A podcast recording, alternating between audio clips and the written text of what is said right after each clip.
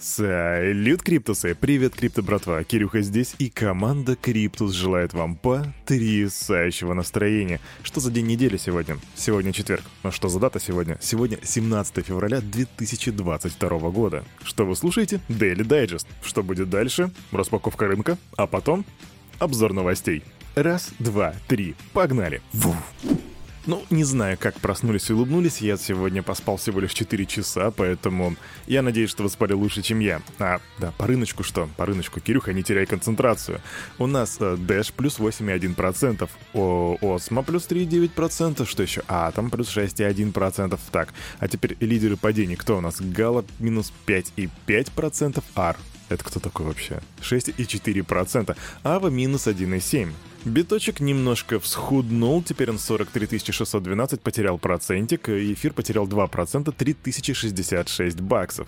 При этом доминация битка продолжает немножко падать, это 41%. Капитализация просела очень серьезно, это 1,77 триллионов на данный момент. И индекс страха и жадности. Господи, я не знаю, кто шатает его алгоритмы, но он продолжает как бы расти в положительном направлении 52 пункта. А еще у меня для вас есть два забавных факта. Первый — это эффект Манделы. Назовите топ-3 монет по капитализации на CoinMarketCap. Многие скажут, что это биток, эфириум и BNB. А вот нет, на третьем месте у нас теперь Тезер. Да, он обогнал на 8 миллиардов, между прочим, обогнал BNB-шку. Если, может быть, вы это заметили, то я этого не замечал.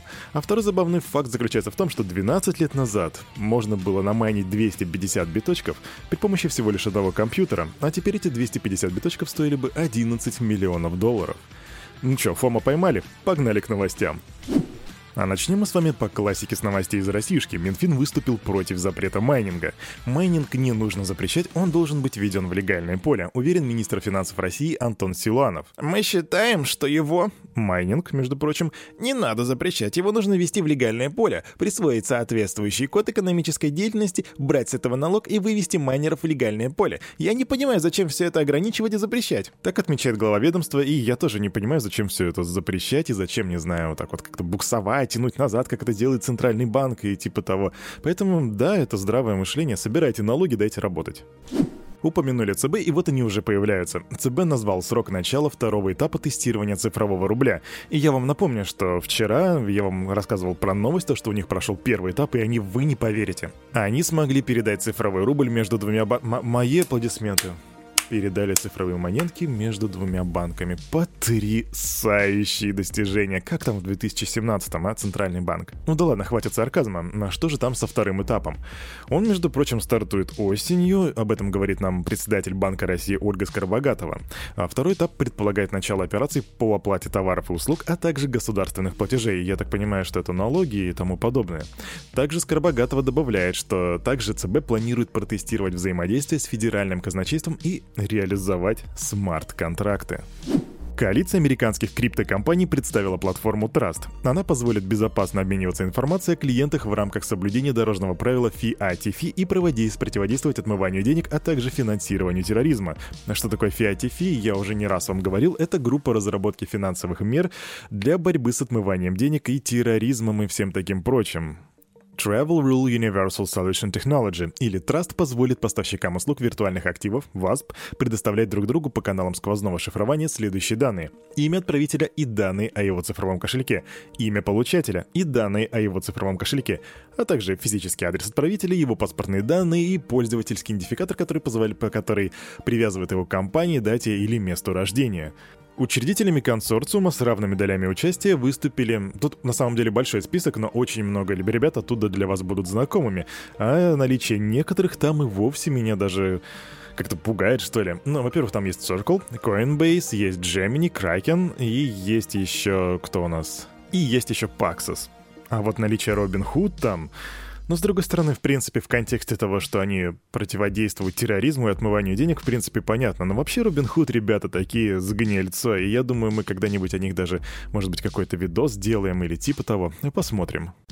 В Конгрессе США предложили защитить некостадиальное хранение криптовалют. Член Палаты представителей Конгресса США Уоррен Дэвидсон, не путать с Уорреном Баффетом, вынес на рассмотрение законопроект, призванный защитить цифровые кошельки частных лиц от контроля правительственных учреждений. Граждане должны управлять своими нодами и распоряжаться некоторой частью своих цифровых активов, пояснил в беседе The Block Дэвидсон. И вот у меня конкретно к блоку этого Дэвидсона, где говорится о том, что некоторой частью своих активов возникают некоторые вопросы. А у вас? Стоящий за эфириум кошельком Rainbow Startup объявил о привлечении 18 миллионов долларов в раунде финансирования серии А. Его возглавила венчурная фирма 776, а это, между прочим, от соучредителя Reddit Алексиса Аганяна.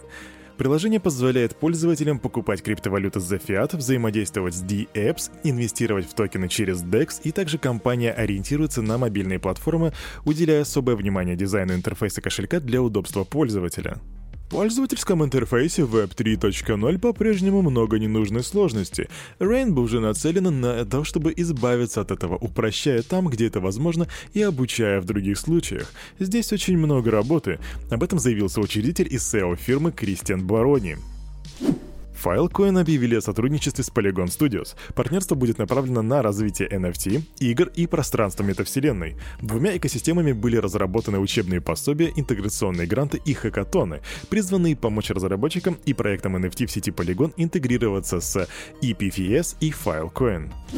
Платежная компания MasterCard объявила о расширении консалтинговой службы, ориентированной на финансовые технологии, включая криптовалюты, SBDC и NFT. Фирма планирует нанять в дополнение к уже работающим 2000 инженеров и консультантов более 500 молодых специалистов и выпускников колледжей. Подразделение обслуживает клиентов в 70 разных странах. Платежи — это лишь начало. В течение 20 лет мы работали с нашими клиентами в банковских, финтех, розничном, туристическом и других секторах, помогая им понять и справиться со всеми встречаемыми трудными трудностями и возможностями.